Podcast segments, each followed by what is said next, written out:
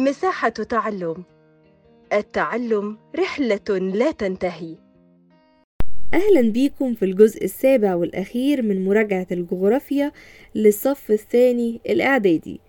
هناخد دلوقتي مع بعض نوع من الأسئلة جديد وهي أسئلة المقارنة. يلا نشوف أول سؤال معانا بيقول لي إيه؟ بيقول لي قارن بين مضيق جبل طارق ومضيق باب المندب. من حيث إيه؟ من حيث الدول المشرفة عليه والمسطحات المائية التي تصل بينهما. يلا نشوف أول حاجة. أول حاجة مضيق جبل طارق. إيه الدول اللي بتشرف عليه؟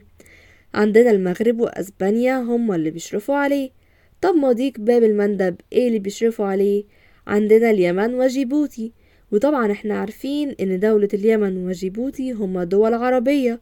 فإذا مضيق باب المندب هو اللي بيشرف عليه دول عربية. بعد كده المسطحات المائية التي تصل بينهما. عندنا مضيق جبل طارق. المسطحات المائية هي البحر المتوسط والمحيط الأطلنطي. أما من بالنسبة لمضيق باب المندب فالمسطحات المائية اللي بتوصل بينهم هي البحر الأحمر وخليج عدن. وبالتالي طبعا المحيط الهندي. السؤال اللي بعد كده بيقول قارن بين الحشائش الحارة والحشائش المعتدلة من حيث الموقع والحيوانات التي تعيش فيهم عندنا أول حاجة الحشائش الحارة تنمو في جنوب الوطن العربي لكن الحشائش المعتدلة بتنمو فين؟ هي بتنمو بين إقليم البحر المتوسط والإقليم المداري طب بالنسبة للحيوانات اللي بتعيش في الحشائش الحارة عندنا الزراف والأفيال والأسود والنمور. أما بالنسبة للحشائش المعتدلة فعندنا الأغنام والماعز. السؤال اللي بعد كده هنقارن بين الواحات والأودية الجافة. الواحات هي أراضي منخفضة في الصحراء صالحة للحياة وبتعتمد على المياه الجوفية من الآبار والعيون العذبة. لكن الأودية الجافة هي أودية كانت بتجري فيها المياه. قديما ثم جفت. طيب هل موجود منهم في مصر؟ هي موجود منهم في مصر. فالواحد مثلا موجود واحد سيوة في مصر. الأودية الجافة موجود وادي العلاقي في مصر. بعد كده هنكمل مع بعض في أسئلة ما النتائج المترتبة على. يلا نشوف أول سؤال معانا بيقول إيه؟ أول سؤال معانا بيقول ظهور المدن البترولية في بعض الدول العربية. إيه النتائج اللي ترتبط على ظهور المدن البترولية؟ طبعا أدى إلى التزايد المستمر لسكان الحضر كما في دول الخليج. بدأوا الناس إن هم يعملوا في المدن فبقى في تزايد لسكان الحضر. السؤال اللي بعد كده بيقول استمرار هجرة السكان من الريف إلى المدن في الوطن العربي. إيه النتائج اللي ترتبط على كده؟ طبعا أول حاجة تناقص سكان الريف وتزايد سكان المدن. تاني حاجة ظهرت المناطق العشوائية اللي هي بتنشأ بدون تخطيط حول المدن الكبرى. يبقى الحاجتين دول هما اللي ترتبوا على هجرة السكان من الريف للمدن. السؤال اللي بعده بيقول تزايد عدد السكان في بعض الدول العربية بدرجة لا تتناسب مع الموارد الاقتصادية المتاحة. إيه النتائج اللي ترتبط على كده؟ إن في زيادة في عدد السكان لكن درجة الموارد الاقتصادية أقل ومش بتناسبهم. ده ترتب عليه حدوث خلل في توزيع السكان في الوطن العربي وكمان ظهور المشكلة السكانية. السؤال اللي بعد كده بيقول إيه النتائج اللي ترتبط على الاهتمام بالمرأة في الوطن العربي. أول حاجة حصلت هو زيادة مشاركتها في سوق العمل فأصبح منهم مين؟ المعلمة والقاضية والطبيبة وكمان عضو مجلس النواب. تاني حاجة إن هو حصل زيادة نسبة التحاقهم بالتعليم الابتدائي إلى سبعة وسبعين في المية بعد ما كانت ضعيفة في الماضي. يبقى هم اهتموا بالتعليم وكمان دخلوها في سوق العمل. ده نتائج اللي ترتبط على إن هم اهتموا بالمرأة في الوطن العربي. السؤال اللي بعد كده بيقول إيه النتائج اللي ترتبط على الموقع الجغرافي للوطن العربي؟ طبعا ده أدى إلى إن هو في ازدياد لأهمية الوطن العربي الاقتصادية والاستراتيجية. كمان تحكمه في طرق التجارة العالمية لأن كان موقعه متميز ده أدى إلى إيه؟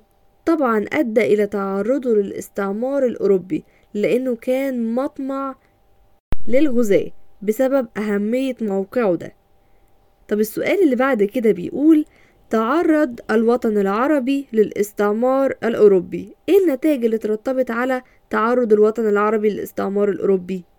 أول حاجة هي نهب خيرات الوطن العربي. تاني حاجة تقسيم الوطن العربي لدول مختلفة المساحة وكمان عدد السكان. وطبعا ظهور العديد من المشكلات السياسية زي مشكلة إيه؟ مش مشكلة جنوب السودان ودارفور وفلسطين وسبتة ومليلة وكمان بعض الجزر الإماراتية. طيب السؤال اللي بعد كده بيقول إيه النتائج اللي ترتبط على امتداد الوطن العربي مع ظواهر طبيعية؟ ده أدى إلى إيه؟ أدى إلى احتفاظه بشخصيته العربية المميزة وكمان سهولة اتصاله بالعالم الخارجي. بعد كده هناخد دلوقتي أسئلة دلل جغرافيا على كل مما يلي وده النوع الأخير من الأسئلة اللي هنراجع بيه في الجزء ده. يلا نشوف أول سؤال معانا بيقول إيه؟ أول واحد بيقول دلل على أن يتنوع النبات الطبيعي في الإقليم الصحراوي حسب كمية المطر. طبعا الدليل على كده حيث تنمو الحشائش القصيرة في المناطق قليلة المطر وتنمو النباتات الشوكية كالصبار في المناطق نادرة المطر. السؤال اللي بعد كده بيقول يؤثر المناخ في توزيع السكان في الوطن العربي. إيه اللي بيدل على كده؟ اللي بيدل على كده حيث يتركز السكان في مناطق المناخ المعتدلة اللي هي معتدلة الإيه؟ الجو بتاعها وكمان متوفر فيها المطر وبيقل عدد السكان في المناطق ذات المناخ الحار الجاف. طبيعي إن الناس هتحب تعيش في المنطقة اللي فيها المناخ معتدل عن المناخ الحار والجاف. السؤال اللي بعد كده بيقول دلل على إن يؤثر الموقع بالنسبة لدوائر العرض في مناخ الوطن العربي. طبعا هنقوله حيث ترتفع درجة الحرارة كلما اقتربنا من دائرة الاستواء وتنخفض كلما ابتعدها عنها شمالا أو جنوبا. فبكده بتؤثر الموقع بالنسبة لدوائر العرض, العرض في مناخ الوطن العربي. السؤال اللي بعد كده بيقول دلل على تشجيع الحكومات العربية لتناقص أعداد البدو وتصديها لتناقص سكان الريف. يلا ندلل مع بعض إزاي إن الحكومة بتشجع تناقص أعداد البدو وبتقلل تناقص سكان الريف.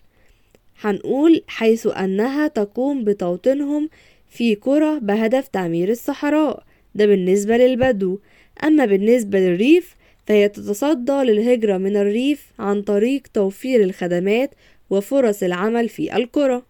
السؤال اللي بعده بيقول تعد المناطق العشوائية من أهم مشكلات المدن الكبرى. إزاي هندلل على ده؟ هنقول حيث إنها نشأت بدون تخطيط طبعا. فتفتقر إلى إيه؟ تفتقر إلى المرافق وتتدنى بها الخدمات الصحية والاجتماعية وكمان بترتفع فيها الكثافة السكانية بدرجة كبيرة. السؤال اللي بعده والأخير بيقول دلل على أن يتميز سكان الوطن العربي بالعديد من القيم الأخلاقية. الإجابة هنقوله إن هما بيتميزوا بالعادات والتقاليد الحسنة وكمان الترابط الأسري. والمواطنة والتسامح وكمان القيم الدينية السمحة.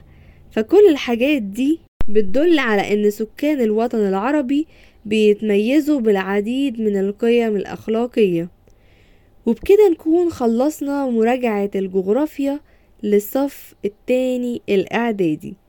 أتمنى تكونوا استفدتم. كنت معاكم أستاذة رضوى محمود.